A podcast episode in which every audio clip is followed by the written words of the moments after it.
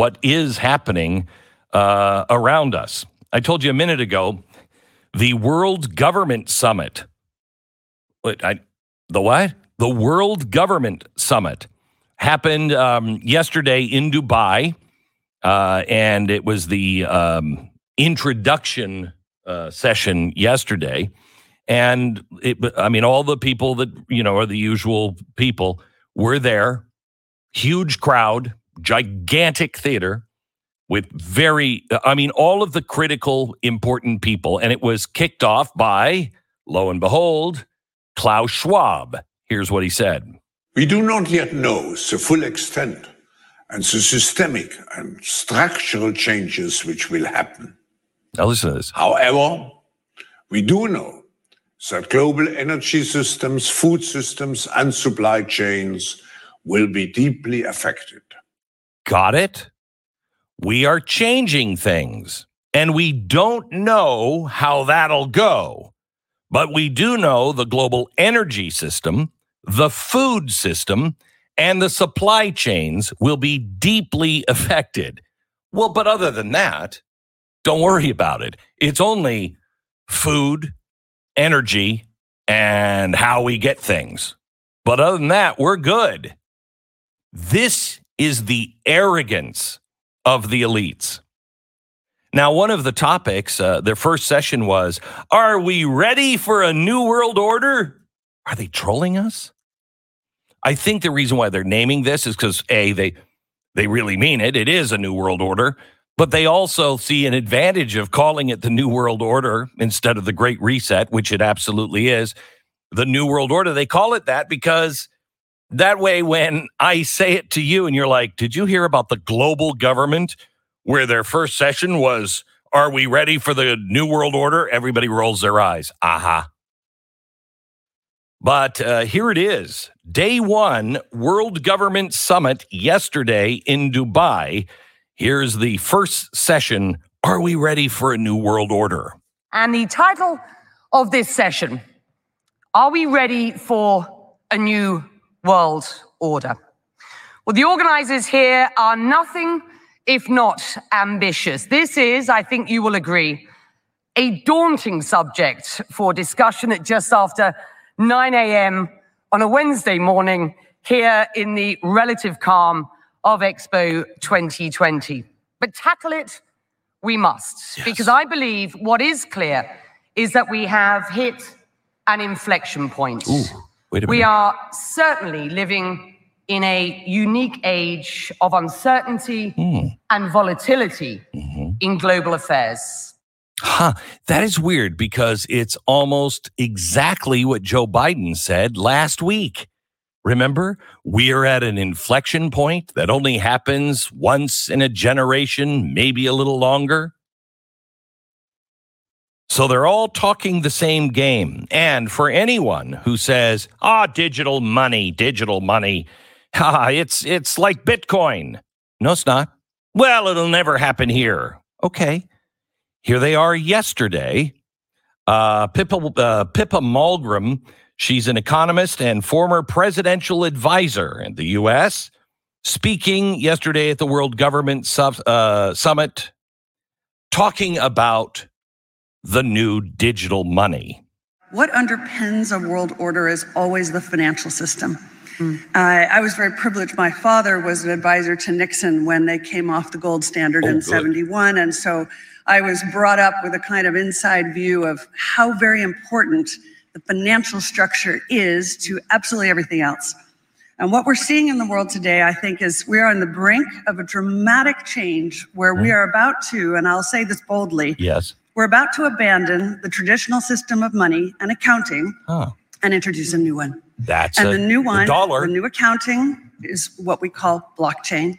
Mm. It means digital. Listen it this. means having a almost perfect record of every single transaction that happens in the economy, which will give us far greater clarity over what's going on. It also raises huge dangers in terms of the balance of power between states and citizens. In my Ah. opinion, we're going to need a digital constitution of human rights if we're going to have digital money.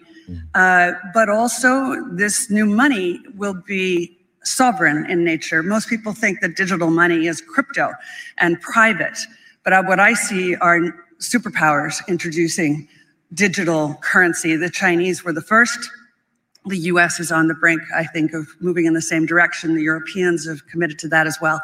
And the question is will that new system of digital money and digital accounting accommodate the competing needs of the citizens of all these locations so that every human being has a chance Mm. to have a better life? Because that that's the only measure of whether a world order really serves. Yeah. Mm, I don't think so. Um, but just to build on that, again, for anyone who thinks that I am crazy, you can now quote the New York Times. Not only is the the New World Order, the global government summit yesterday talking about this, but here's the New York Times. Central banks around the world are experimenting with issuing digital replacements for cash in the form of central bank digital currencies. But those are, by and large, not anonymous. Let me say that again. But those are, by and large, not anonymous. In January, a white paper from the Federal Reserve made it clear any digital currency it issued would differ materially from cash, which enables anonymous transactions. End quote. What does that mean? Let me translate. If the Fed issues a digital currency, which the president is now asking the Fed in a executive order to explore, they've already explored it. They have a white paper that's 78 pages long. They're on their own website. They put it there in January. They don't need to explore it. And they said that the Fed coin will differ materially from cash because no purchase will be anonymous. To some people, to some people, the loss of privacy is no big deal, especially if the death of cash makes life harder on criminals who often do business using stacks of $100 bills to avoid detection by the authorities. Representative Stephen Lynch, a Democrat from Massachusetts, a former iron worker who represents a part of Boston and its southern suburbs, isn't soft on crime, but he doesn't like the idea of banks and governments being able to track every single transaction every person makes. Quote, we're trying to preserve some element of anonymity and not have full spectrum surveillance of every aspect of people's lives, end quote. This is from a Democrat. This is in the New York Times. Please don't say it's a conspiracy. And please don't say it could never happen here. Don't ever say those things again. You must understand we are living in a very different world. All of the old rules are gone. Everything that you thought you knew to be true, as I said, what you thought would it was solid is liquid. Everything that you thought was liquid is now solid. The world is completely inside out and upside down. So, what is his uh, plan? Well, Lynch introduced a bill directing the Department of Treasury rather than the Federal Reserve to develop an experiment with issuing digital dollar technologies. Oh, okay. So we don't want the Fed to have all that information, but the Treasury can have all of that information. Yeah, because the government wouldn't ever do anything with that information. That is not the solution. The solution, if you want a digital currency, then use blockchain. You want a digital currency, then you use Bitcoin and you leave the off ramp people alone. This is the final grab of total power globally You need to understand it, you need to brush up on it, and you need to stand against it. You also need to prepare for a time when this does happen. What are you going to do? Most people will just go along with it because they'll say what people always say at times like these well, it's not going to get any worse than this. They'll never do that. I urge you to watch last night's show, my uh, TV Wednesday night special on Blaze TV. It was really, really funny. Classic chalkboard funny stuff. Um, however, I, I laid out on the chalkboard. In fact, I want to play that clip later on in the program. I laid out on the chalkboard all the things that we all said could never happen. It, I spent 15 minutes before the show just writing them down off the top of my head. There are so many more than this. But once you see the list, you'll be like, holy mother. Wake up and make the decisions. Are you fine with somebody watching over and having a digital currency, a programming, a programmable digital currency that will control everything? By the way, uh, this article in the New York Times goes on to say it's reestablishing the Treasury fiscal authority as a starting point. At first, it's a very small scale, but it's a window in how you might design similar stuff in the future. It's very MMT.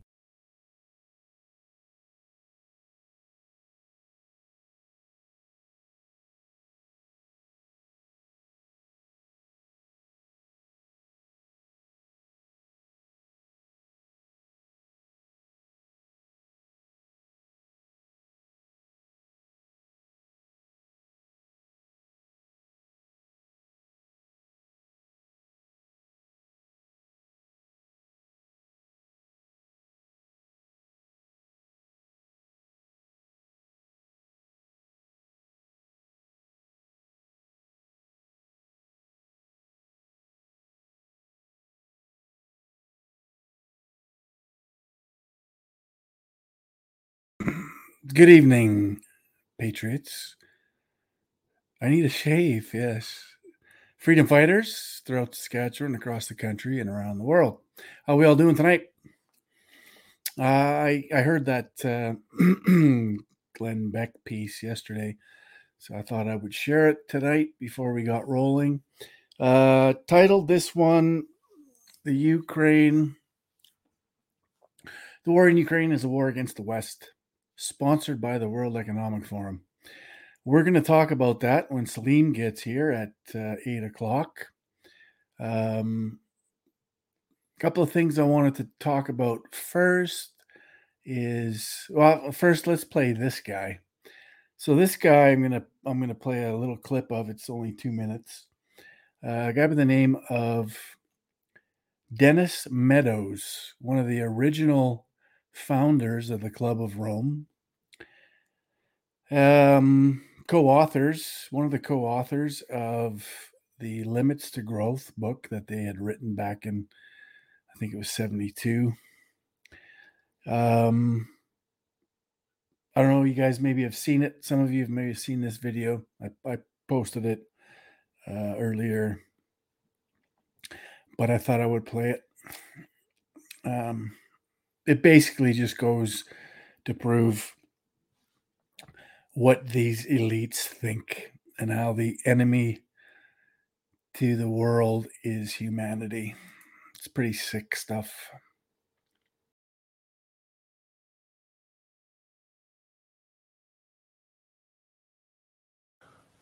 We are so far, globally, we are so far above the population and the consumption levels which can be supported by this planet that I know in one way or another it's going to come back down. So I don't hope to avoid that. Uh, I hope that it can occur in a, a, a civil way. I, I, and oh, these guys, man. So you'll hear further down the line how he basically thinks the the world can sustain a, a billion people. Um, but he he wants to see that reduction done, you know, peacefully as we rid the planet of 6 billion people, right? Um, how do you do that peacefully? Um, do you do that with a vaccine? Do you do that with a virus developed in a lab that then requires everyone on the planet to take a vaccine to survive it? just I'll just I'll let him talk. And I mean civil in a in a special way. I, peaceful. Yes, in a special way. We're going to eliminate 6 billion people, 7 billion people in a special, special way. Right. Peace doesn't mean uh, that everybody's happy, but it means that conflict is. Of course, you'll be happy. You'll own nothing and you'll be happy about it. it. Isn't solved through violence, through through force, uh, but rather in other ways. And so uh, that's what I hope for. Uh, that we can, I mean, the planet can support something like a billion people, maybe two billion depending on how much liberty and how much material consumption you want to, to have. If you want more liberty and more consumption, you have to have fewer people. And conversely, you can have more people.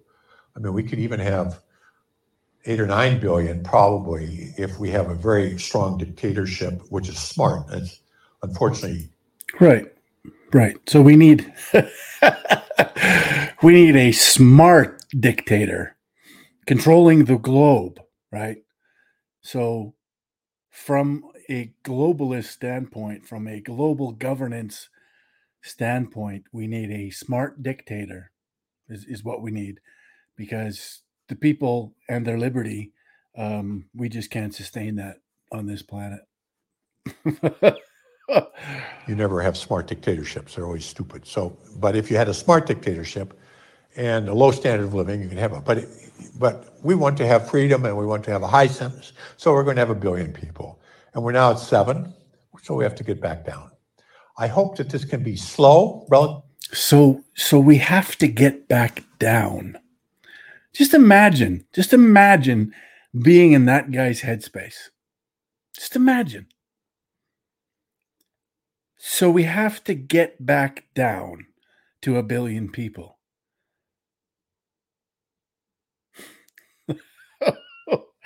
Relatively slow and that it can be done in a way which is relatively equal, uh, you know, so that people share uh, the experience and you don't have a few. Oh, oh, we're, we're going to share the experience of eliminating 6 billion people from the planet.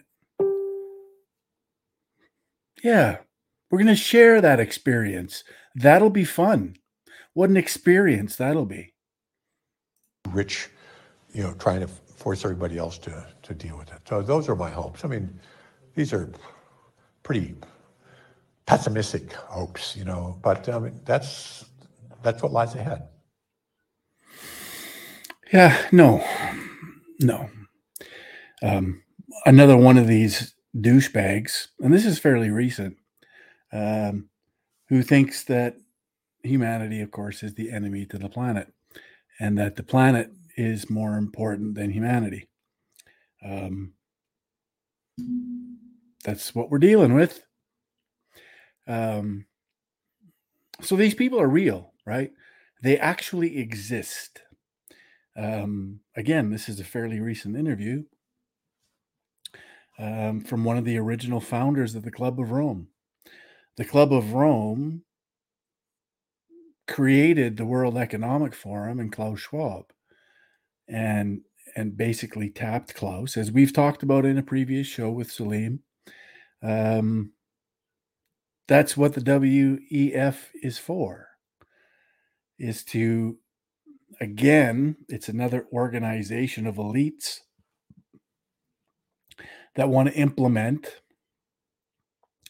the goals of sustainable development that were created again by the initially by the Club of Rome, sponsored by Rockefeller and Rothschilds, all the top elite, um, and what to do with all these pesky humans, right?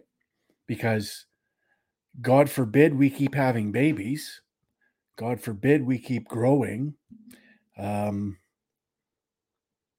they believe that our ability to to feed and house the world's population um, they're, they're basically creating the situation to give themselves power right uh, many studies many research groups um, have said the world can most definitely sustain uh, 11 billion people um, without a problem. Of course, that requires ingenuity, that requires um, innovators, that requires inventions, that requires a free market, that inspires creativity, that inspires people to work out the world's problems.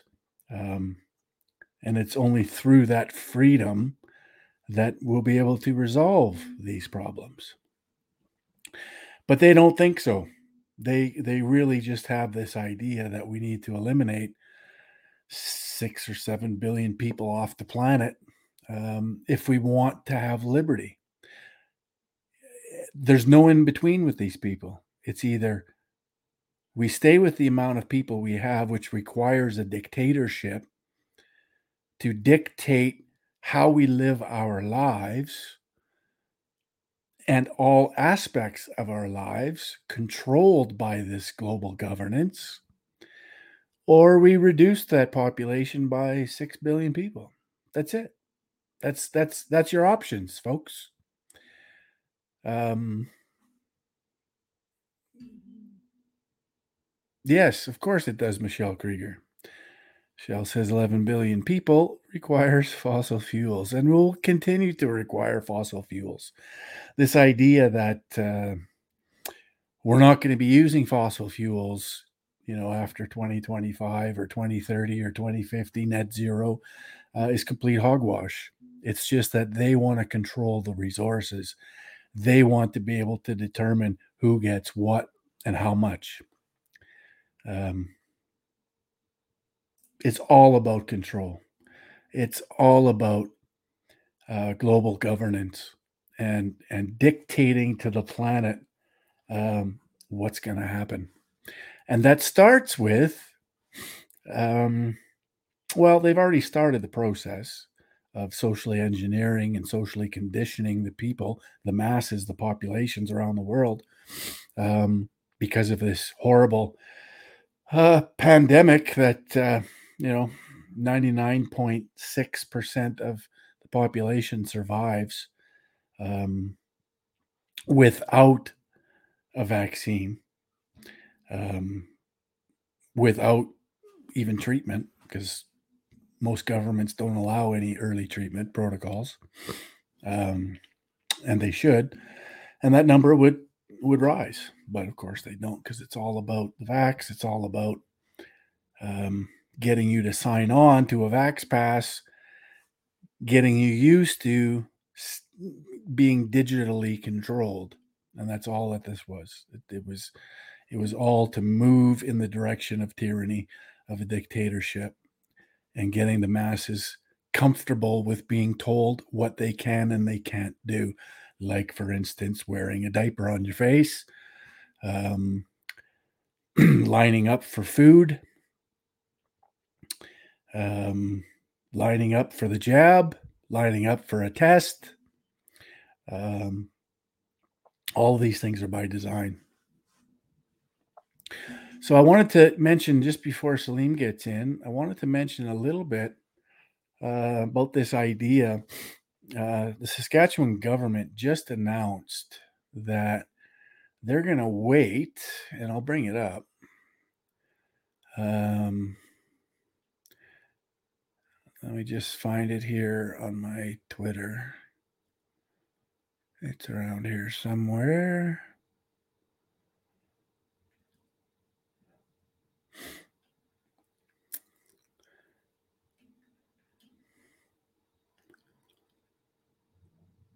Sorry, guys. I should have been a little bit more prepared, but it is what it is. You're used to me.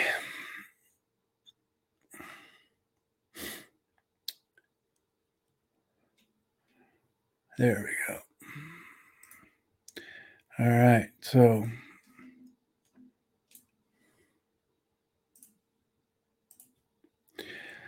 So uh Sask government stops pursuit of potential digital ID.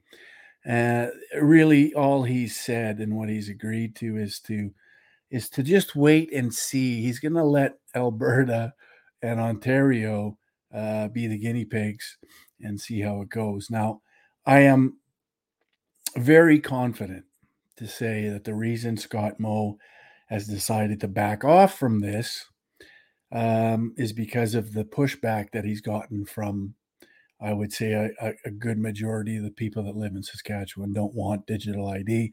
They understand exactly what it means. Um, but let's just go through that really quickly. So this is this is the start. So as soon as you have a digital ID, it means that they're going to be able to track and trace all of your activity all the time. There'll be a chip in your ID, uh, maybe on your phone, um, an app, but most likely a card that has a chip, and they're going to be able to follow your activity. Um, they're going to combine this digital ID with digital currency, as we saw. Uh, um, what's his name? Colonel Saunders, Glenn Beck, uh, talk about, right? So they're moving into this digital currency, digital ID, where they'll be able to track and surveil everything. Every activity that you are up to, they're going to know about if they want to know about it. Uh, it's just simply a matter of pulling up Mark Friesen, and it'll probably do it automatically. Um, as soon as you get close to some border checkpoint, you're going to pop up on their screen. As soon as you uh, move, if somebody is watching your activity, it's going to pop up on their screen. Okay, there, he's going over here, he's going over there. It's going to get so bad that you're going to have a certain amount of carbon uh, credits, right? Where you can where you can emit a certain amount of carbon uh, week to week or month to month, maybe month to month, and then um, they're going to shut your car off because you've already reached your carbon emission for the month of April. And so too bad, so sad. You're going to have to walk or bike or uh, move yourself in some other way. Um, this is this is where it's going, and, and uh, this is why they need 5G. This is why they need 5G. This is why they need such enormous data collection uh, and, and, surveillance. I mean, there's cameras. There will there will be cameras everywhere that can surveil you and they'll track and trace you with digital ID and with digital currency. And social credit is then full on social credit is then the final end game where everything you do will be part of the social credit system including your activity in social media and and uh, full on tyranny and full on dictatorship like that Dennis Meadows from the Club of Rome um, just said to us. I'm actually going to play it again because I want Salim to watch this video in case he hasn't seen it yet. Salim is backstage so he can see what's going on. Salim, this is a fellow by the name of Dennis Meadows. And uh, and I thought it would be a good way to start our conversation as a segue into you know how this Ukraine war is uh, is basically a mechanism for the World Economic Forum to achieve their goals. So uh, I wanted you to see this. I'll bring in, um, and we can both watch this guy.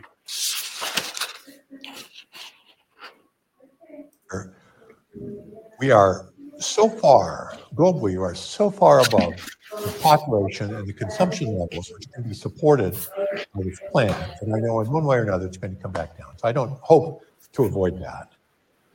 Uh, I hope that it can occur in a, a, a civil way. I, I, and I mean civil in a, in a special way, I, peaceful. Peace doesn't mean uh, that everybody's happy, but it means that conflict isn't solved through violence, through, through force, um, but rather in other ways. And so uh, that's what I hope for. Um, that we can, I mean, the planet can support something like a billion people, maybe two billion, depending on how much liberty and how much material consumption you want to, have. If you want more liberty and more consumption, you have to have fewer people. And conversely, you can have more people. I mean, we could even have eight or nine billion probably if we have a very strong dictatorship, which is smart. That's unfortunately, you never have smart dictatorships.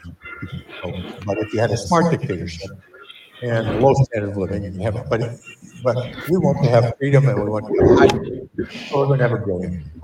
And we're now at seven, so we have to get back down.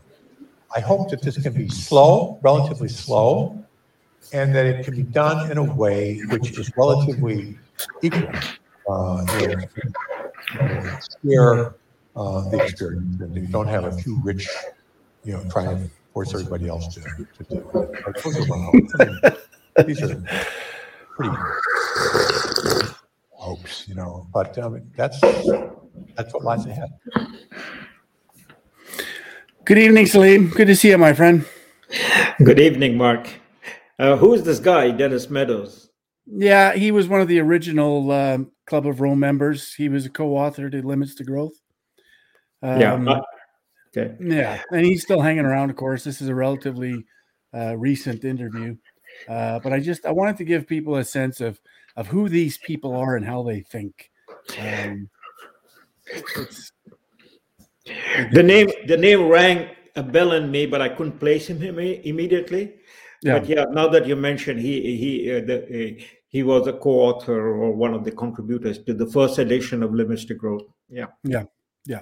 Hmm. So yeah, so I I I've been on uh, for about uh, I don't know, say half an hour or so, and I've just been talking about you know really the origins of Club of Rome and how they they created the World Economic Forum, and and how that, of course, their agenda has been evolving to basically where we are today, uh, you know, and how they're using fear and and uh, you know people's fear and their irrational thinking to uh, to manipulate socially conditioned, socially engineer the masses uh, for what's to come. And uh, of course, as Meadows said, um, with a world population of seven, eight billion, uh, that requires a dictatorship to dictate to everybody um, how they live and and uh, and what they do, and that's essentially what's coming. So, but I, I thought it was a good segue into what we're going to discuss tonight and how you know they they use climate change to bring in some policies that help fund the agenda um, to help change people's behavior a little bit uh, they use covid of course to help change people's behavior to get them used to tyranny to get them used to following orders, um, socially conditioning and engineering the masses. And now, of course, we've gone in a matter of days, almost overnight, from a crisis of pandemic to Ukraine war, just literally overnight. And now everybody, of course, is waving a Ukrainian flag and and behind the Ukraine because it's big bad Russia that is, you know, taking advantage of poor little Ukraine. And uh, so I it we thought as we discussed earlier that it would be important again to to drive this home that that this war that we're watching, this crisis that's been created, um, you know, problem reaction solution um, is is is just that. So um, I'll let you take it from here. You're, you're right. I mean, the, all of this thing that has been happening and has been cooked up is not something that happened uh, just recently. It has a long process of development and growth, the ideas that have come into. In fact, it goes all the way back. Uh, we don't have the time to do that tonight, but I'll just drop the idea that it goes all the way back to World War One when uh, the progressives under Woodrow Wilson went to war, took America to war in the second, in the First World War, and with that began the whole process of League of Nations, um, creating administrative state, um, an agenda, progressive agenda, which is we are now at the end of the thing. That is to obliterate all the traditional values, all the traditional guardrails um, upon which the United States was built, and to some extent Canada, you know, and, and that has been more or less obliterated. Uh, I, I just want to add one more thing on this thing before we move on uh, to the Ukraine war. Listening to Dennis Meadow and um, the, the, the whole plan that was put together with limits to growth, then into World Economic Forum and so on, which we have discussed with Klaus Schwab. There has been one measure of tremendous success. And that is so ironical, but success mm. because it was built into this program that is eugenics. And, right. and that has been immensely successful, ironically, in North America. I mean, after the Second World War and the development of the pill uh, that came about in the 1950s, and then the legalization of abortion, we have had a Holocaust multiple time in North America. You know, right. from from uh, uh, late fifties to now, somewhere around about sixty to seventy million babies have been aborted. You know, right. uh, mm-hmm. and so there is a multiple Holocaust that has happened in North America. Uh, the population in North America that should have been now much larger. Uh, if those babies had survived and had their natural life, the North American population would have been much larger. And and um, Canadian population, that is the population of the founding people, the European uh, mm. stock, would have been much larger. I mean, look what has happened to Quebec. Yeah. Quebec has gone from families of six, seven babies. Hmm. Uh, Jean Chrétien came from a family of, I believe, 19 siblings. Hmm. Um, shrank within two or three generation That is from the beginning of the Quiet Revolution in Quebec after w- World War II to the 1970s, shrank into a negative growth. Quebec has a negative fertility rate, you know, mm and and so that became an argument to bring in more immigration to somehow balance off the falling falling population rate. So they did not plan that. They wanted to decimate and destroy the population in Africa and Asia and other parts of the world, Latin America. But mm. it began right here in their own backyard. And now they want to do that right around the world. So, you know, mm. the unintended consequences of what they did in North America uh, is going to boomerang back on them and is already boomeranging back on them. So, um, what God, what man plans, God disposes, and and that's what we are seeing uh, in effect. Right, hundred percent. But coming back to uh, uh, the war in Ukraine, uh, we have talked about that a couple of uh, evenings, uh, a couple of Fridays. Um, what I would like to underline uh, going forward is one, that most people should now be awakened to the fact that they can see beyond the trees the forest, the forest of the World Economic Forum and the globalist agenda. That right. this is not about as COVID 19 was not about COVID 19, it was a pretext to pushing the agenda. mm. the war in Ukraine is also a pretext to rapidly escalate the economic factors uh, to speed up the process of destroying the way we have lived our lives in terms of industrialization, in terms of the rise of the middle class, in terms of all of the the progress of civilization from say mid 19th century to where we are now based upon fossil fuel to destroy the very foundation of fossil fuel as a way of life. And that is what is this war about the war in ukraine is about you know and we can see that all around you know the escalating inflation in terms of fossil fuel consumption. They want to deliberately basically impoverish and destroy the middle class civilization in north america and europe you know what then happens to the rest of the world they believe will fall into place once they have dealt with the advanced countries.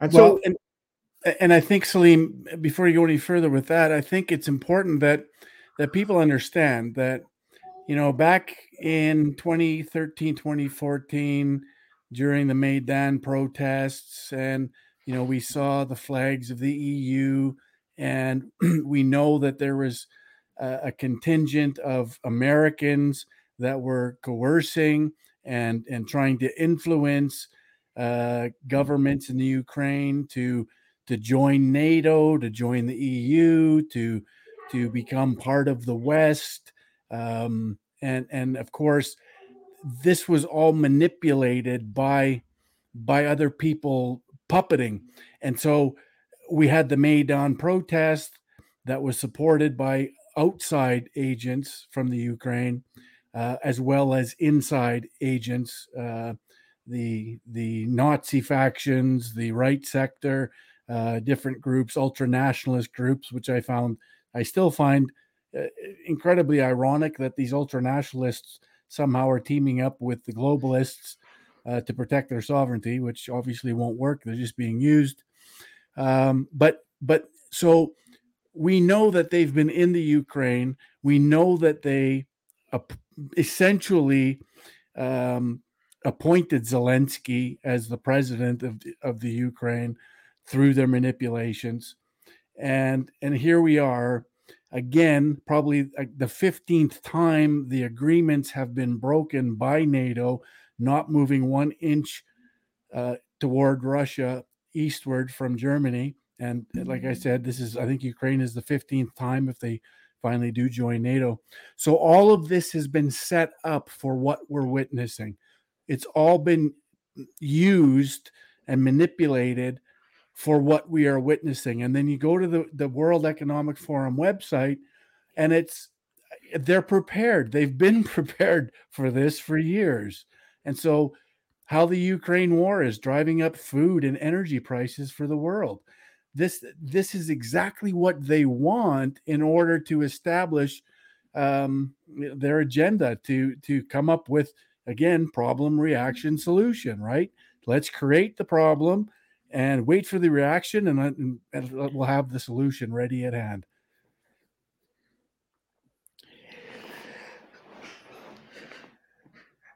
You, you you're sharing something on the screen with uh, the yeah people? it's it's a it's a website from the World Economic Forum. Can you see that there, Salim? Yes, I can see it. So yeah.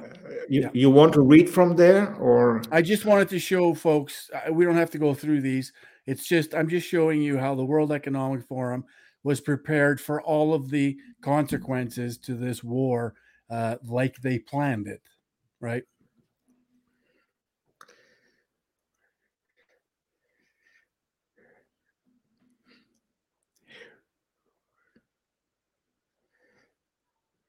Well, I mean, um,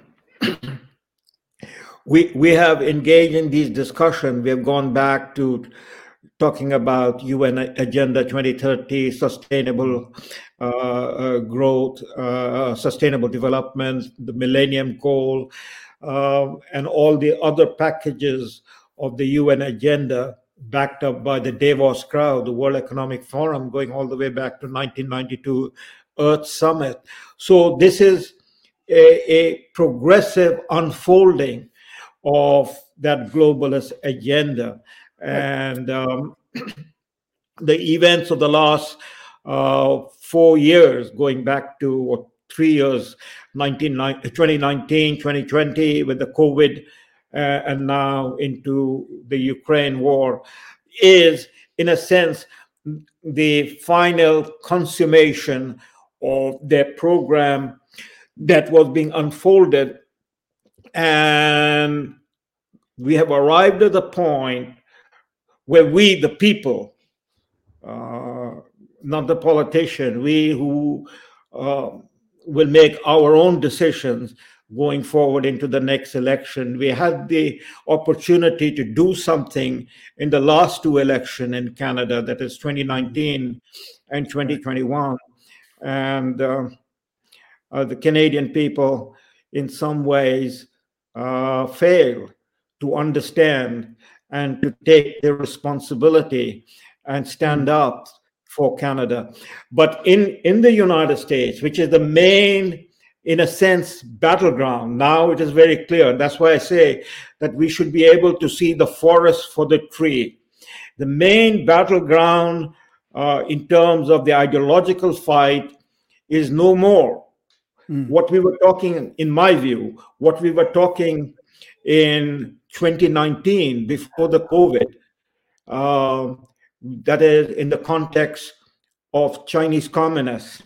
We didn't talk about the Russians. We didn't talk about Putin. We didn't talk about where Russia stands in all of these situations. We only began talking about this in terms of what happened, uh, began to happen last month in February 24th. But going back to 2019, we were looking and discussing the globalist agenda in terms of what has happened between 1992 and the election of President Trump, and then President Trump's effort to rein in the Chinese, uh, to renegotiate uh, the various free trade deals. It began with NAFTA, you know, and it went into the United States, Mexico, Canada agreement. NAFTA was torn and put aside. Then President Trump uh, basically uh, set aside the Trans Pacific uh, Partnership, which was mm. the other leg of the uh, globalist agenda. And I will take a minute to come back and explain what it is about. Yeah. Um, but he he rejected that. He tore up the deal with um, which of course has no direct impact for Canada, but it had a global impact. He tore up the deal that was the Iran deal that was negotiated by Obama and the European Union uh, to to basically give a pass to Iran to go forward with its nuclear uh, program. And what at that time was not clear is more or less now clear is that that deal was going to bring Iran back into uh, the arrangement with the United States and make Iran also a participant in the globalist agenda. So that was a way to pull Iran into it, just as with China, with the WTO in 1994, that was signed by Bill Clinton, the offshoring of the supply chain to China began with a huge momentum. And in that 25 years, China became the number one hub for the supply chain for North hmm. America and Europe, right? right? So that that was that was the deal that was done. In the mm-hmm. case of the TPP, the Trans-Pacific Partnership, that was the whole Pacific Rim uh, that was going to be signed in. it was again part of the globalist agenda. And what is the globalist agenda? As I said, I'll just take 30 seconds to remind everybody. Mm-hmm. The hmm. globalist agenda is the new neoliberal rule based order. And what does that mean? Neoliberal rule based order? That is, the Davos crowd, the World Economic Forum, would make the rules. They would prepare the rules and they would put it down as it did with the climate change agenda, IPCC, you know, the Kyoto Accord, and later on the Paris Accord. They would write up the rule, the net zero emission, the carbon tax, and so on, uh, and the redistribution of points uh, to um, uh, countries in the third world in the south. So they would write the rules. The governments of the countries around the world would sign on to that rule through the UN, right. and then uh, they would tell that is through the United States and the UN, they would tell each of the country to do what they have set the rule, and if they don't do it, there will be penalty for it. So we write the rule, you obey the order. Absolutely. In fact, when I, I started tonight's show, Salim, I showed a, a clip from Glenn Beck, uh, who yesterday did a a quick it was 11 minute clip on the world government 2022 summit right um, that they just had so yeah i mean they're gearing up for this global governance and, so and here we are. Yeah. So so that was that that that is the overall structure in which mm. the individual states would nominally be sovereign. We would have our own flags and we would sing our own national anthem. Oh canada true north strong and free etc etc mm. the americans would have their star spangled banner and so on. But those were like wearing so many different brands of jeans or or shoes or whatever you know hats yeah. but underneath there is no sovereignty it is basically the rule-based order run by the UN and which and is which is where we've Forum. been in Canada since Trudeau was elected. Since well, where we have been, where we have been in Canada since Mulroney was the prime minister and yeah. then defeated. Right. Nothing changed because we have just gone from prime minister to prime minister and and and parties to parties. So mm. we we we are in the sense the laboratory mice or the laboratory rat. Uh, Canada has willfully joined that. The question is, yeah. can we get out of it? You know, or is it right. too late already to get out of it? Mm. But this is where we come to in the question of um, the clarity and, and, and going forward, whether the Canadian people will have the clarity to stand up and say, we no more. We are going to get rid of all of these people, or at least part of these people, and we'll start to put a stop to it. And that clarity comes about as we now look at the situation with COVID 19 uh, uh, pretext mm. and into the Ukraine war. Yep. And why did that Ukraine war happen right now in 2022? Uh, it could have happened. I mean, you have, you have, you've just mentioned the Maidan uh, um, uh, coup d'etat that took place, mm. in which a duly elected president, which by all accounts, Ukraine is one of the most corrupt countries in the world Mm. And Ukraine is the most corrupt country in in Europe. Right. So there you are. Europe is one of the advanced continents in the world. Um, Europe is, in that sense, an economic powerhouse in the world. Uh, and yet, Ukraine is the most corrupt country in the world, uh, in Europe. And yet, the 2014 election monitored by the UN and the European Union, was declared legitimate and fair. Mm. And uh, Viktor Yanukovych was elected. And then they had, the month after he was elected, you had the color revolution uh, of 2014, in which Viktor Yanukovych was driven out and Poroshenko uh, was installed right? So that was eight years ago, 2014. But between 2014 and 2022, the game was being played, but a war, a shooting war did not break out. So the question is, why didn't it happen in these eight years. You know, there was an attempt. Ukraine has gone through two color revolution. In 2004, 2005, there was the first mm. color revolution. Yep. That happened after the 2003 color revolution, that was called the Rose Revolution in Georgia. Right. And, and that revolution, uh, that color revolution, was uh, stopped by uh, Putin in 2003, 2004, and reversed it. The man who led that color revolution, Mikhail Saakashvili, who was an agent of the CIA, he was in America, he was sent he was a Georgian who had done his studies in America and who was sent uh, to to mm-hmm. Georgia to lead this revolution. Right. Uh, he was defeated. Uh, Putin sent in his army to Ossetia in Georgia and then cleaned out the mess uh, and drove out Mikhail Saakashvili. So that was 2003, 2004. And mm-hmm. then immediately after that, uh, they uh, Americans, that the George Bush administration did a color revolution in Ukraine, 2004, 2005. Um, and the second one was in 2014. And so my question, mm. why why did the shooting war break out last month, that is February 24th, uh, almost six weeks ago, uh, five and a half weeks ago uh, in 2022?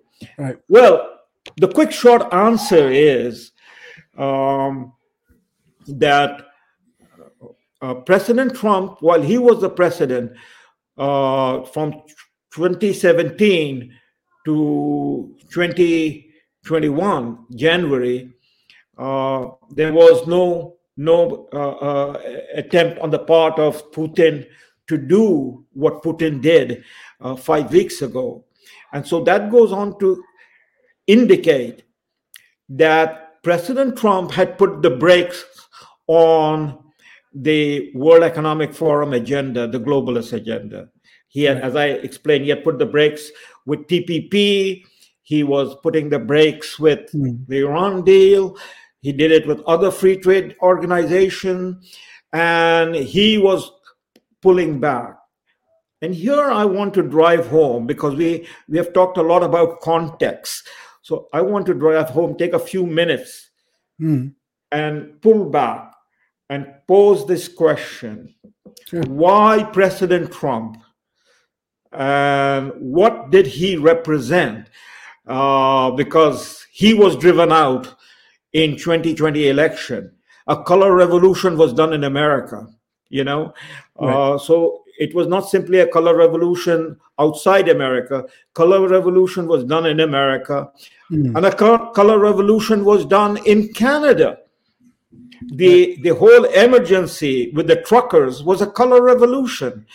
Patriotic Canadian, hardworking Canadian, uh, uh, Canadians with uh, who went with their wives, with their girlfriends, with their children children uh, after two years of being beaten down by the lockdown, the shutdowns, and everything else, the vaccination, etc., mm. etc., and businesses destroyed. They went to Ottawa to make their protest. And what did the color revolution do? They turned them into a fringe minority, a, a, Nazi swastika flag waving crowd, and and and and brought down down the uh, Gestapo-like police force to uh, drive out uh, these people who were exercising basically the fundamental rights of the Canadian Constitution that gives it to them the right to protest, the right to express themselves, the right, right to, stand for their values, the right to associate. mm-hmm. Yes, and so they they we had the color revolution here, and and in America, in in in, in the election and the aftermath of the election that has happened. Mm-hmm. So the, the question is that the press the, the answer is that the president had put the brakes on. And so once the the globalists succeeded and who are the globalists? Well in america the globalists are the democratic party Mm. The Democratic Party is the party of the World Economic Forum and the Davos. Well, the party of the oligarchs. The, the, Republican Party too. no, no, you can argue, but the Republican parties are what like, the Canadian Conservatives are. The Republican Party is they are the Decepticons. They say we are not. We are we are for America. We are patriots, but they go along with everything that the Democratic Party does. They do not promote the Democratic Party agenda, which is the World Economic Forum. You right. don't hear, I mean, George Bush 43 did hmm. not sign the Kyoto Accord. Right. Just, just to give one example, there are many other examples, you hmm. know, but they didn't sign it. The Republicans say, you know, we cannot sign it. But behind the Republicans saying they cannot sign it is the fact of the matter is that the Senate, whoever controls the Senate, they do not have enough vote to get the two-third majority to sign the climate change accord. They haven't signed Kyoto, they haven't signed Paris Accord. And, and why is that? Because the American people, it is not a 50 50 population. It is more like 65, 70 to 30 population. But because the media is a globalist media, it carries on 24 by 7, 365 mm. days, the globalist agenda. They don't allow an opposition voice to be heard. Right. But but the politicians know that that they cannot go back to the district and make them agree. So they try to push the agenda not through in this case, it would be a treaty. They, they cannot push it through treaty. They do it through budgets. They are driving, you know, build back better, the new Green Deal. They do it through budgets and they do it through uh, executive orders because the budget is driven by the Congress and, mm. and the Democrats have a control upon it. And then executive agendas uh, orders are presidential, and Obama and Bill Clinton and and and um, George Bush 43, they all used the executive order to push their agenda. On, on the distinction is on the Republican side, until now, the Republicans have been mostly what is called the neocons. They're going to promote democracy abroad, which is color revolution, and wars. Mm. That keeps the military industrial complex going. On the Democrat side, it is the culture war. Right. LGBTQ, uh, transgenderism, the whole lot, you know. Mm. So that is the internal dismantling of the constitutional order, political correctness, multiculturalism, you know, that is tearing down the First Amendment, tearing down the Second Amendment, and so on and so forth. So right. they are playing in tandem. And this is why I wanted to come back and say, I want to put this in context, uh, in that larger historical and philosophical context, that President Trump happened to be an America First president. But he's not the first America First president. Hmm. The first America First president was who? George Washington. Right. And, and there have been America First presidents since George Washington that has put the American people and the American institution as the touchstone of what is right and what needs to be done and what needs to be protected. So I want to read to you and to, to the people who are tuned in hmm. the words of George Washington. It is extremely important to understand what America first means, right. especially in the world that we are today, the globalized world of instant communication, hmm. instant travel, that means the world is a global village, as our Canadian uh, thinker uh, Marshall McLuhan said that we are living in a global village. You know, so in a global village, what was the meaning of America first? This has to be understood because that's what was the whole issue about President Trump. Right. Uh, and this is what George Washington said. George Washington's famous farewell address, everybody can find it. You can simply Google George hmm. Washington farewell address, 1796. When George Washington stepped down, he gave his last speech to the American people, that is to the Congress. And it's a remarkable, most important founding document of the American First idea uh, that was expressed by George Washington. And I'll just read to you just two or three short paragraphs sure. uh, in which President George Washington, the founding president of America, lays down what should be America's position in the world. Here it is. And in, when he's talking about in the world, George Washington, remember, what to him, most immediately, the world is Europe. 1796 is 20 years after the American Revolution. Who, who was the revolution against? Great Britain, that is the British Empire. And America had won the independence from the British, you know, after a revolutionary war. So this is what he says in, and I'll just read to you a couple of paragraphs. He says, the great rule of conduct for us in regard to foreign nations is in extending our commercial relations to have with them as little political connection as possible.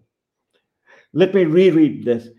Is in extending our commercial relation to have with them as little political connection as possible. So far as we have already formed engagements, let them be fulfilled with perfect good faith. Here, let us stop.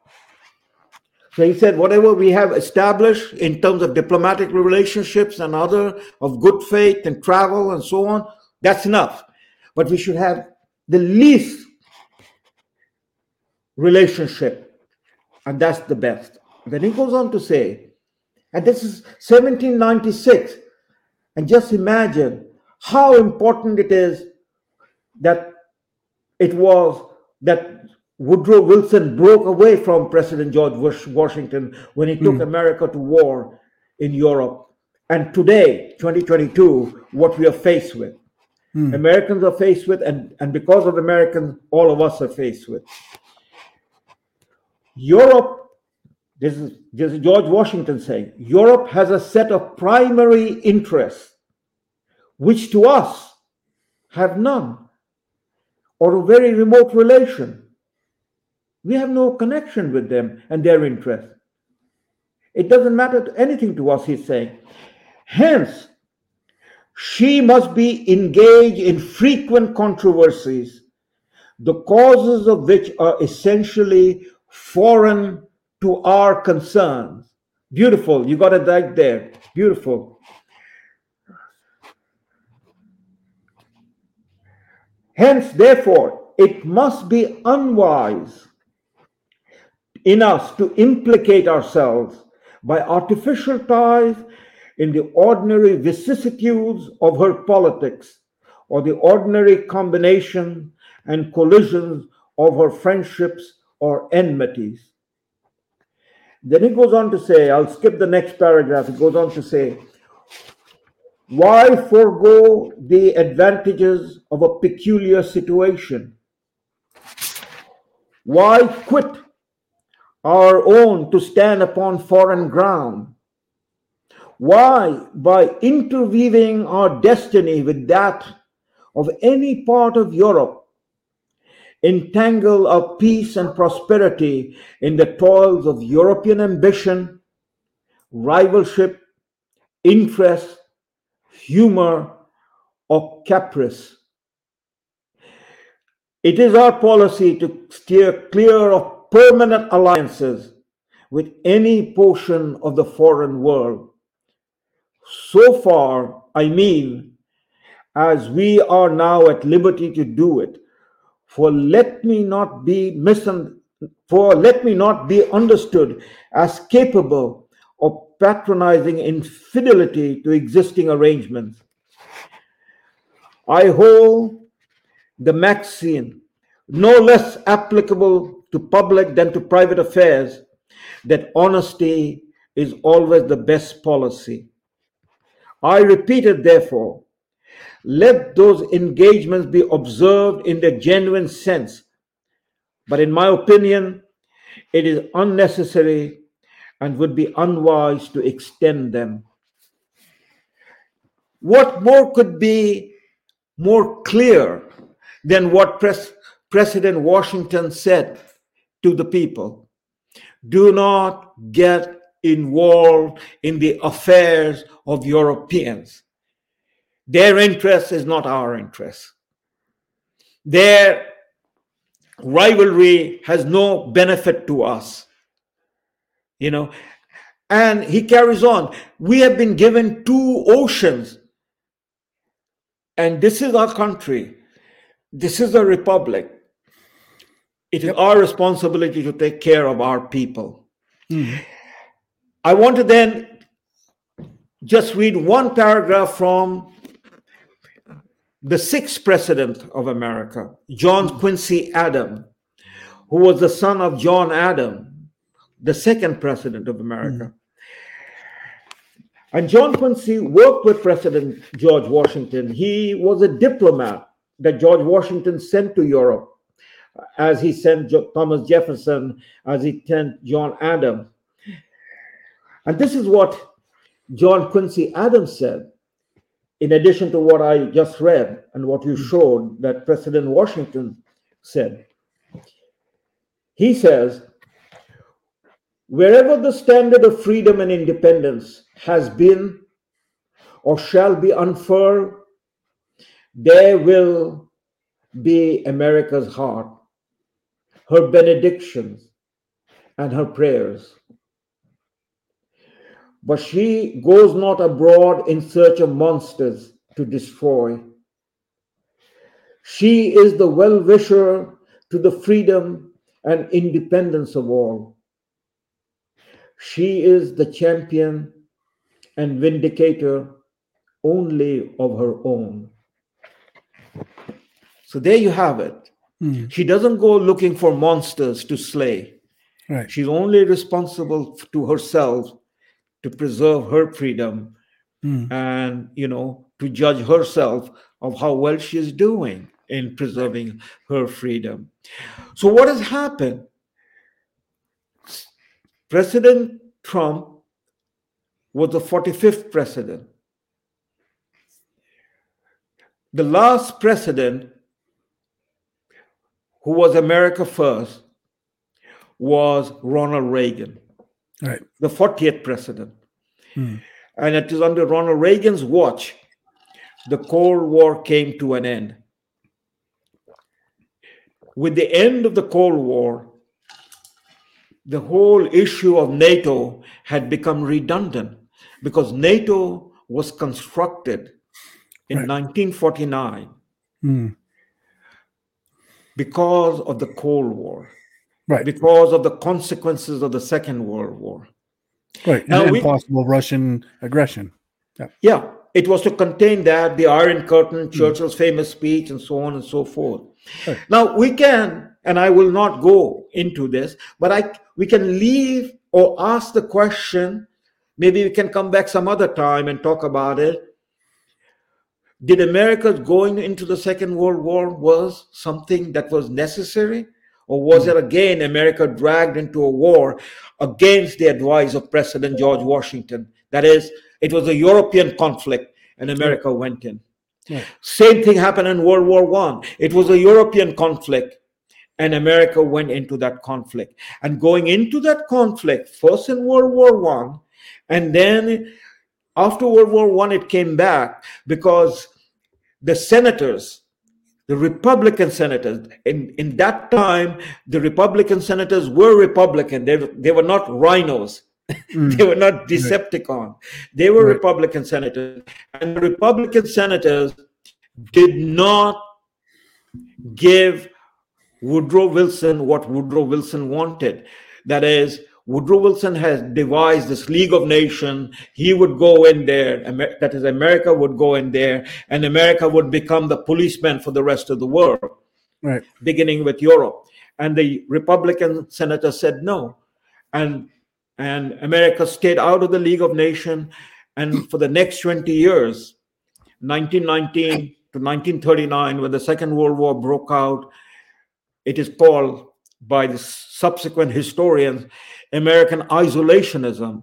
Mm. But we can now, we are in the 21st century, we're looking back 100 years.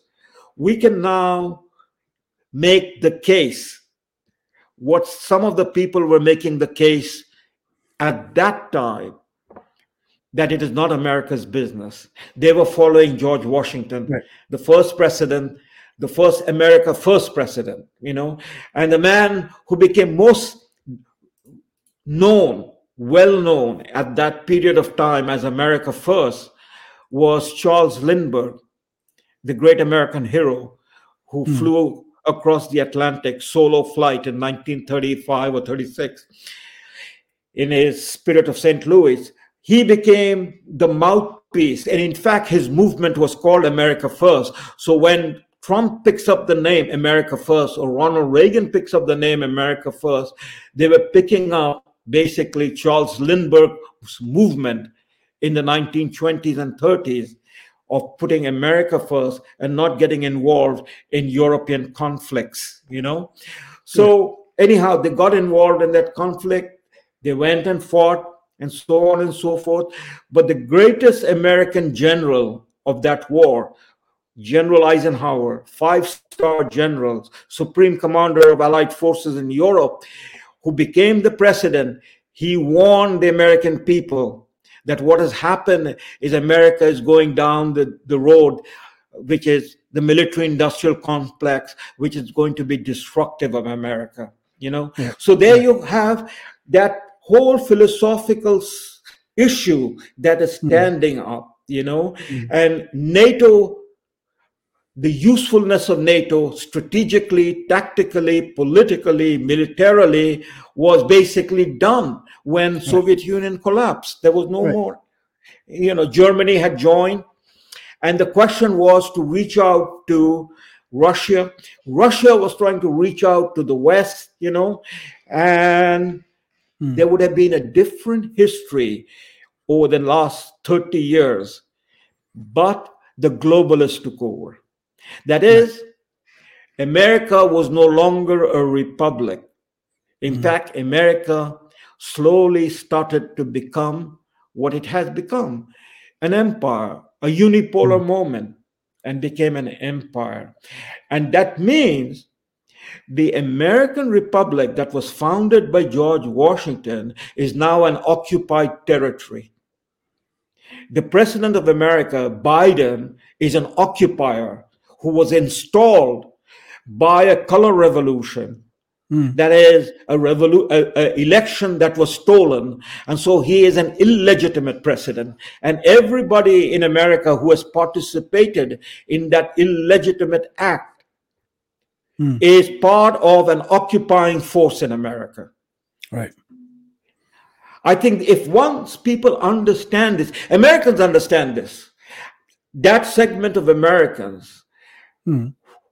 in the red state who are still loyal to President Trump.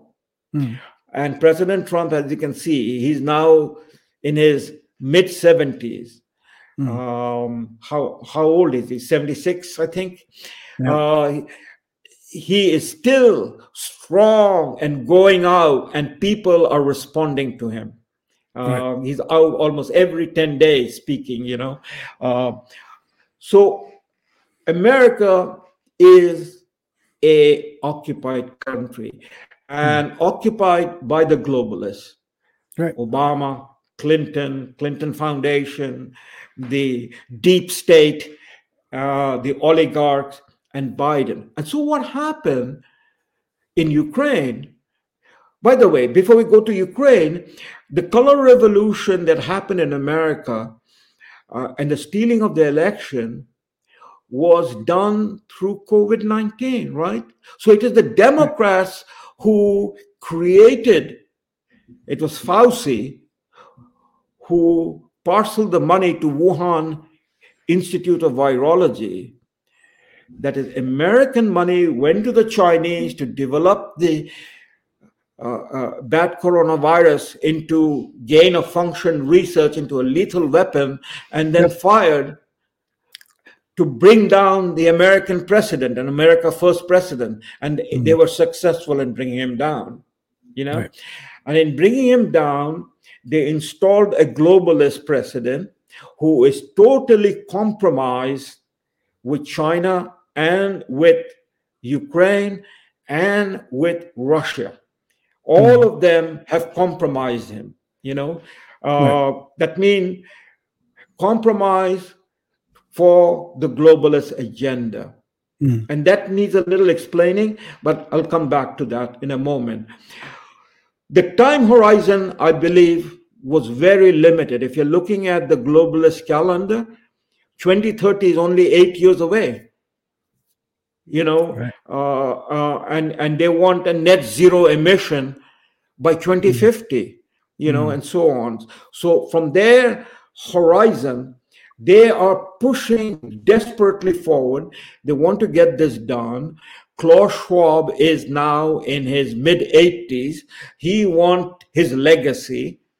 And the George Soros, he is also in his early 90s. They want their legacy. They want right. to, they have devoted their entire life to bring this about and they want to clamp down and they want to get it done. So they're mm. racing against their own biological clock and their own timeline. So, having gotten the first America president elected out and put this man in, mm. they had to then move rapidly on the second agenda. And the second agenda, going all the way back to 2004, 2005, the first Maidan revolution, is to decapitate Russia. Why? Because Russia is standing in the way of the globalist agenda in Europe. Hmm. Russia is the third largest fossil fuel producer in the world. Right. Apart from all the other mineral resources. But when it comes to fossil fuel and natural gas, Russia mm. is the third largest after the OPEC, America, Russia. Canada is somewhere in between. Well, the globalists have successfully strangled the American energy production and mm-hmm. American energy independence. The globalists have successfully strangled the Canadian energy production and energy, uh, you know, uh, use. So Russia is standing in its way. They have to decapitate Russia, you know, mm. and that was an agenda right through. Now that you can see, now that the smoke is clearing up, you can see the forest for the tree. So they had a very small window, and that window was Biden being in office. And what does Biden say? Biden says, you know, uh, to uh, Zelensky, you you can apply to NATO, and and and you will be in you know and and he says that after the afghanistan debacle that right. they created they created the uh, afghanistan debacle. And basically look at it what has happened. Forget about the giving up of 2 trillion dollar expenditure uh, and, and, and lives and casualties over 20 years of warfare, and then leaving behind something like $90 billion of military equipment for the Taliban. That is, mm-hmm. after 20 years of fighting with the Taliban, they brought the Taliban back into power in Kabul and they gave them these uh, military equipment, which, by the way, Taliban will have been parceling it among the Pakistanis and the Chinese. Mm-hmm. But the critical thing is that they gave Afghanistan, that is, Biden gave Afghanistan to the Chinese. The Chinese have now entered into Afghanistan for its mineral supply and mineral resources and mm. the connection of Belt and Road Initiative that the Chinese have yeah. to right yeah. into the Persian Gulf. Okay, so that's what they've given. Uh, if President Trump had been there, the president, this would not have happened. He was withdrawing the forces from Afghanistan, but he would have controlled, left behind something like 2,000 American troops on the ground in Bagram Air Base outside of Kabul, which is the air base that the Americans built, which is basically one hour flight from China to monitor China. Right. So mm-hmm. it was a listening post into China and, you know, with air flight to monitor activity in China. Well, right. you can see now with the smoke cleared up that that was Biden's gift to China. But on the Ukraine issue, after the Afghanistan thing, Biden immediately raised the signal to Zelensky that, you know, you right. can apply and we will then see what happens. And they knew exactly um, what was coming after that. Absolutely. And then they started talking about that the Russians are mobilizing forces and so mm. on. And, and the game began. Ukraine became the bait. Right. Zelensky started asking for membership.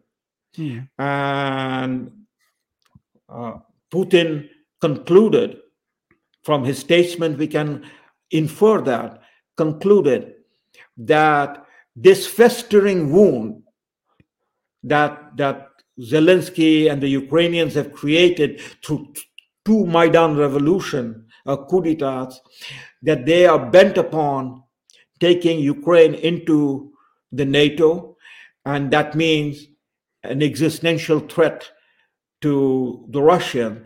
And so, to eliminate that possibility, he launched the special military operation. And now we can see the special military operation was very precisely directed. It was not a shock and awe operation like the Americans did in Iraq or in Libya. That is, indiscriminate bombing from the air and ground to destroy the basic infrastructure of the country, uh, which is what happened in Iraq, which is what happened in Libya, which is what happened in Afghanistan.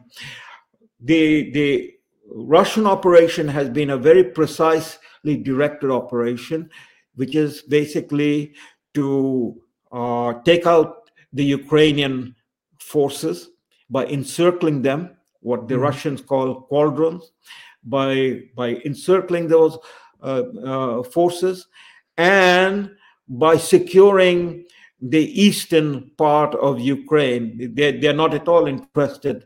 Now it is very clear. Six weeks into the operation, it's very clear. They haven't gone into Kiev, they haven't gone into Lviv. They've only been concentrating on the eastern part, the Donbass region, east and, of the, the river Dnieper. Pardon? And the biolabs. Yeah, exactly. And and and and and that's what all there is to it. And they they will settle on that score whenever Zelensky is ready to sign the deal, which is a neutral Ukraine, right. a denazified Ukraine, and a guarantee that Ukraine is not going to seek membership in NATO and Ukraine will not be a threat to Russia. That's that's the deal, and that will be signed at some future point in time. However, now that we can flip it around, we can see that the shooting war was necessary for the globalists, that is America, uh, under the Democrats, to have the pretext to go into this massive sanction. And by going into this massive sanction against uh, uh, Russia, particularly the fossil fuel industry, seizing the Russian accounts, uh, uh both private and government, um, they have escalated the inflation on energy right across the world, which is what their agenda was, you know, uh, to push their green agenda. And that's exactly what we are seeing further impoverishment of the people in North America, that is the middle class, uh, and the speed with which um, Biden and Nancy Pelosi and Chuck Schumer they're going forward with both the cultural revolution inside America, you know, um, and, and outside America, the Democrat Party has now become the war party. And you can see that the RINOs are fully on board with this uh, war in Ukraine. All, all the RINO voices that you can see, Lindsey Graham, Ted Cruz, even Rand Paul hasn't come out openly and spoken against it. But um, members in the uh, Congress, people like Dan Crenshaw, the guy with the one eye, you know, uh, uh, patch that he has. Uh, these Republicans are all all lined up behind the Ukraine war. That Putin is a bad guy, he's an evil, and and there has to be regime change. And that question of regime change was basically announced by Biden last week when he went to NATO conference, and then after that he went to Poland. You know, in Poland he made two announcements. He met with uh, American troops in Poland, and he told them that he's sending the 82nd Airborne Division into Ukraine, and you're going to meet with them. Yeah. His handlers had to backtrack it, but he he spelled it out, you know, mm. and then the handlers backtracked it, and then he said uh, oh God, this man Putin has to go. He cannot be in power. That was another clear indication. I mean, whatever the handlers want to do in trying to backtrack it, the message was out that this is all about regime change, that they're going to try to right. squeeze as hard as they can through sanctions. And if there is an open shootout war between NATO and, and, and Russia, that is welcome that will give them the opportunity to then go militarily. I mean this is this is the complete madness of the of the neocons that they can go militarily into uh, engaging the russian in ukraine uh, as if they would be able to confine the conflict in in ukraine and not go up the escalator. So it is the pretext it is the window is small. It is about pushing as hard as they can uh, on their globalist agenda, basically by destroying the fundamental basis of our current civilization, which is fuel based economy. Yep, absolutely, 100%. Um, I'm extremely happy and satisfied that we did this again tonight, Salim. I think it's incredibly important.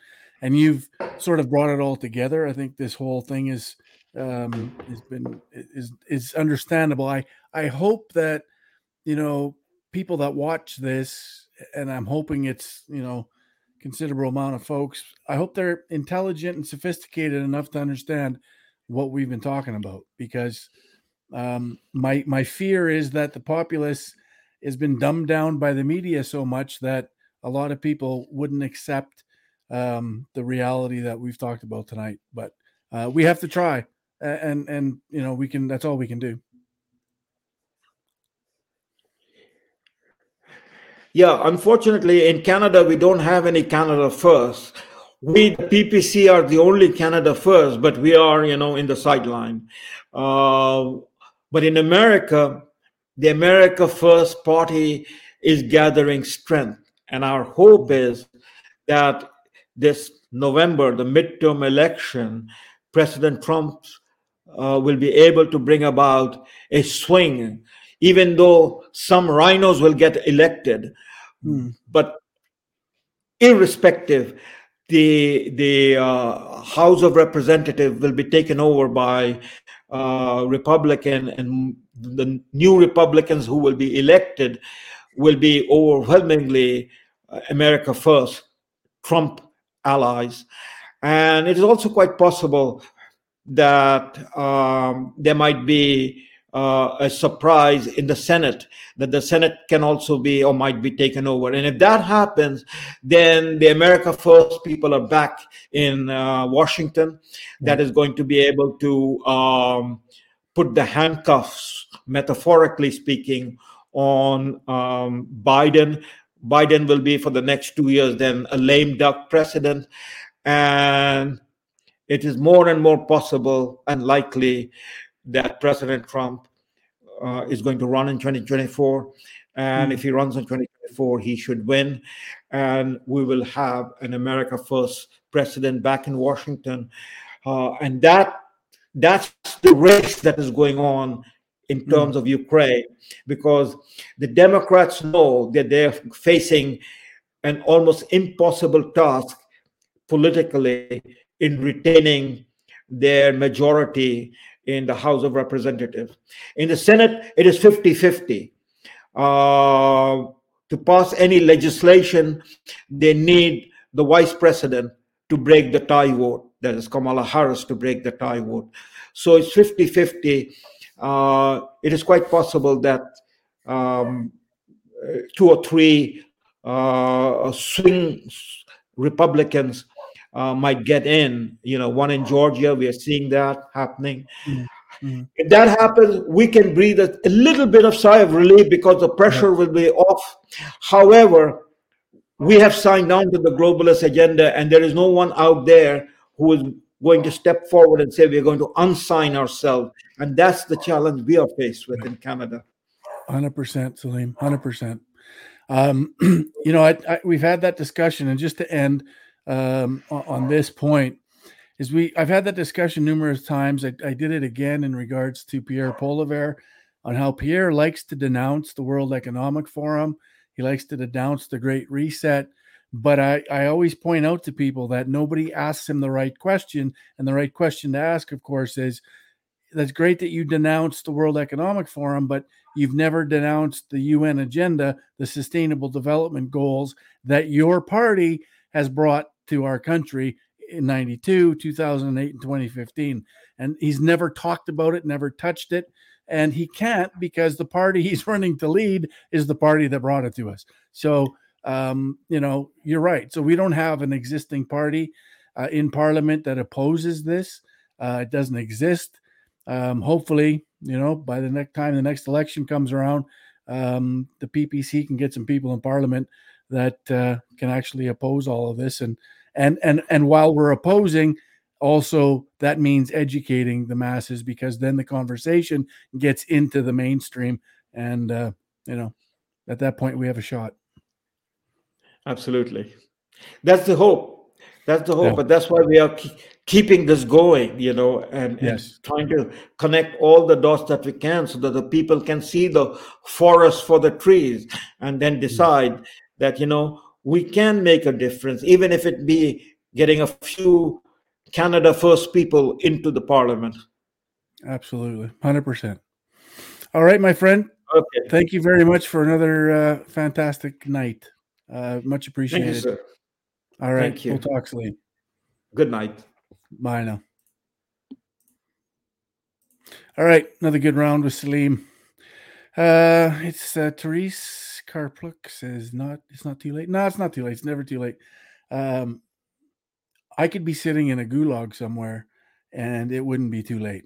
I would still be um, fighting and opposing and scheming with uh, with uh, my brothers and sisters. So it's never too late, ever. Yeah, thanks, Marilyn. Thanks for uh, coming out.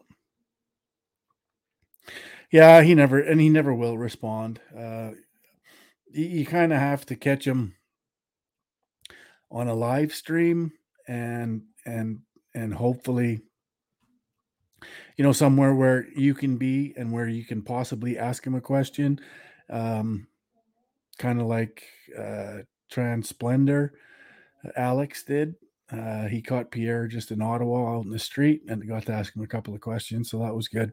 That's about the only situation where you could actually get those questions asked and uh, and watch the non-response. Um, but anyways, uh, he was in Winnipeg, I guess, uh, today. Um, uh, Wham, Winnipeg Alternative Media, Todd there. Uh, he was going to be there and try to ask him a few questions. So we'll see how that works out. Uh, other than that, uh, that's about it. Um, I think uh, that's a wrap. Stay tuned for the next uh, couple of days this coming week. Um, I'm looking to have Phil Zajac, who has been elected as the first elected leader of the Buffalo Party. Uh, he's a guy who ran for the PPC uh, back in 2019 down in Estevan. Uh, Diane probably knows Phil. Um, so he's now the new leader of the Buffalo Party, provincial party in Saskatchewan. So I'm going to be bringing Phil on um, probably Monday or or maybe Wednesday. We'll see how it goes.